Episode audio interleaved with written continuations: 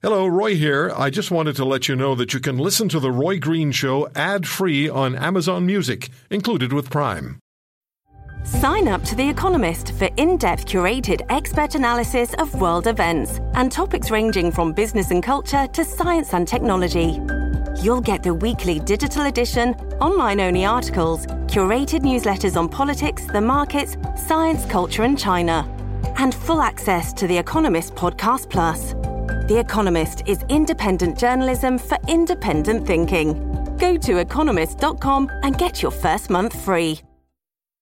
You may not always like his opinion, but you can bet he'll have one. Welcome to the Roy Green Show. On the Corus Radio Network.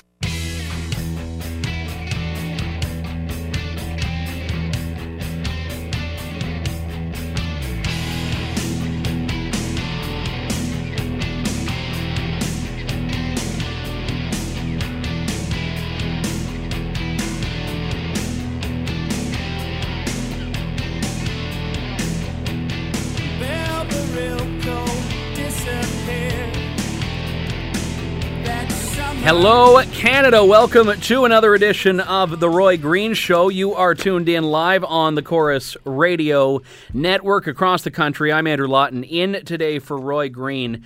And what a spectacular honor it is. I had the chance to fill in for Roy. He's such a hard worker. He never actually takes time off. I had the chance to fill in for him, I think it was last year, most recently, and it was just such a, an absolutely wonderful opportunity. I was grateful that I get the chance to do it again. I'll be with you next next weekend as well. But we'll get the ball rolling on this little three day stint this afternoon with some substitute host level excellence here. It's good to have you aboard the show. Uh, we're going to talk about a lot of things today. We're going to talk about the ongoing refugee immigration crisis in Quebec with Michelle Rempel, the conservative immigration critic. That's coming up in an hour. Also, going to talk about the latest in the NAFTA renegotiations underway this week and for the foreseeable future, as a matter of fact, in Washington. And also going to be talking, this is kind of a, a fun story here, good for a weekend.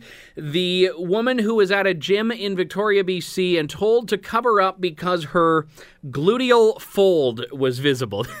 the, the gluteal, now, if you don't know what the gluteal fold is, I would very much recommend you don't Google it. Certainly not if you're on a work computer or around your kids. But we'll talk about the gluteal fold gate later on in the show here. So lots of stuff coming up. But I have to start off the show. I had a little thing that I was going to talk about here, and then uh, this just gets thrown out the window because about five minutes ago, it just was confirmed that comedian Jerry Lewis has died at the age of 91. I just saw this a couple of moments ago here. Jerry Lewis, the comedian that was like the great granddaddy of comedy, died at 91. Now, this was initially reported by a journalist with the Las Vegas Review Journal and then confirmed in a statement from the family that said legendary entertainer Jerry Lewis passed away peacefully today of natural causes at 91 at his home with family by his side. Now, this has just come out, so I know there's going to be a flow of tributes from every comedian under the sun, and I'm really looking forward to that because Jerry Lewis was one of the greats. And there was actually a, a documentary that was done about him, about everything that he did, about his entire career, his stand up comedy, his work with Dean Martin, all of that, his movies, his TV shows. And it was in 2011. It was called Method to the Madness. And this had the people that those under a certain age would herald as the comedy greats. Uh, to be honest, it would be the one that the last generation held up as being the comedy greats. Billy Crystal was in it, Eddie Murphy was in it, Chevy Chase was in it, Jerry Seinfeld was in it. So you got to look at these guys in their heyday in the 80s and 90s. And now there's a new crop of comedians. It's changed entirely. You've got now the Russell Peters, the Amy Schumer, the Aziz Ansari, all that sort of stuff. But in this documentary, Jerry Seinfeld had a, a really apropos comment about Jerry Lewis. He said, If you don't get Jerry Lewis, you don't understand comedy. And this is something that I find find really interesting. The guy wasn't a nice guy in his later years. You may remember there was that famous interview he did with the Hollywood Reporter where I think he had like 7 minutes the reporter did. And it was a very long 7 minutes. He asked him questions and every answer was yep, nope, yep, Yep, no. Jerry Lewis did not want to be there. And at the end of it, he said, Get out of my house. And even to this day, I think that was like a good year or two years ago, everyone's been wondering was Jerry Lewis actually being a jerk or was Jerry Lewis doing a bit? And everyone but the reporter was actually supposed to be enjoying the bit. And I still don't know the answer to that. I still don't know if Jerry Lewis was just being a, a crotchety old jerk or if he was doing a, a really in depth, committed to the bit performance comedy role. Either way, the man's career has been almost unrivaled in comedy.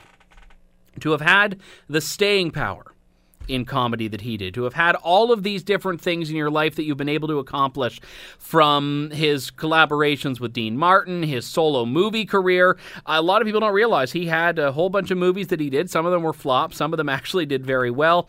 And if nothing else, even people that don't like his comedy, that found him a bit crass, would surely know him from his 45 year run as a host of telethons. He had raised, and I didn't realize it was this high, $2.6 billion for muscular dystrophy research, a cause that was near and dear to his heart. And he did that $2.6 billion by 45 years of telethons. Now, I'm not good with the quick math, so I don't know if you divide 2.6 billion over 45 years, uh, how many uh, dollars you get every year. And I also have no idea what we're actually talking about as far as whether inflation has been adjusted. But suffice it to say, the man did put his money where his mouth was, and more importantly, used his mouth to make a heck of a lot more money.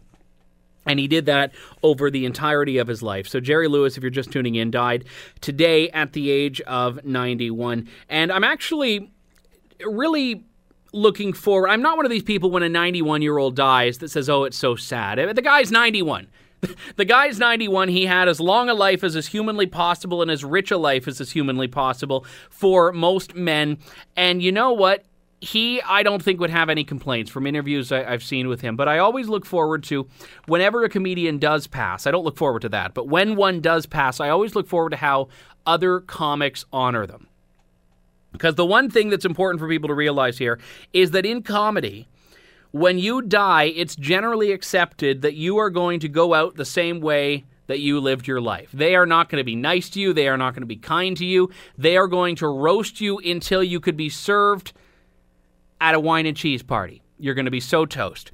And that is the way they want to be remembered. That's the way they want to be honored. And I remember if you've ever watched the Comedy Central roast that are on now, or even going back uh, decades, the Dean Martin roast, you'll see that's exactly what they do. The nicest thing that can uh, be said to you by a fellow comic is something that most other people would never say to anyone they ever loved. But that's how you know you were enshrined in there. And that's why Don Rickles, when he passed away, the tributes were just eviscerating him because that was how he would have wanted to be acknowledged. So obviously, we wish uh, Jerry Lewis's family the very best. Thoughts and prayers are with them, but more importantly, we thank him for the laughs over the last 91 years. I wasn't around for most of the 91 years, but we do thank him very much for those laughs and his family for letting us all have a, a little piece of that man. We have to take a break here. When we come back on the other side, I want to talk about a couple of cities of relevance here. One is Charlottesville, the other is Boston. Both cities that have played host to massive demonstrations, one last week, one yesterday. The context of free speech has come up immensely in this, but so has the value and role that hate play in this world. So we'll talk to up next Elizabeth Moore, a, former neo Nazi. She was actually a member of the Heritage Front, the most brutal group of neo Nazis in Canada as far as their ideological persuasion is concerned. We'll talk about her perspective on really the renunciation and denunciation of hate now that she's on the other side and on the outside of that movement. That's up next and lots more over the next three hours. I'm Andrew Lawton in for Roy on The Roy Green Show on the Corus Radio Network.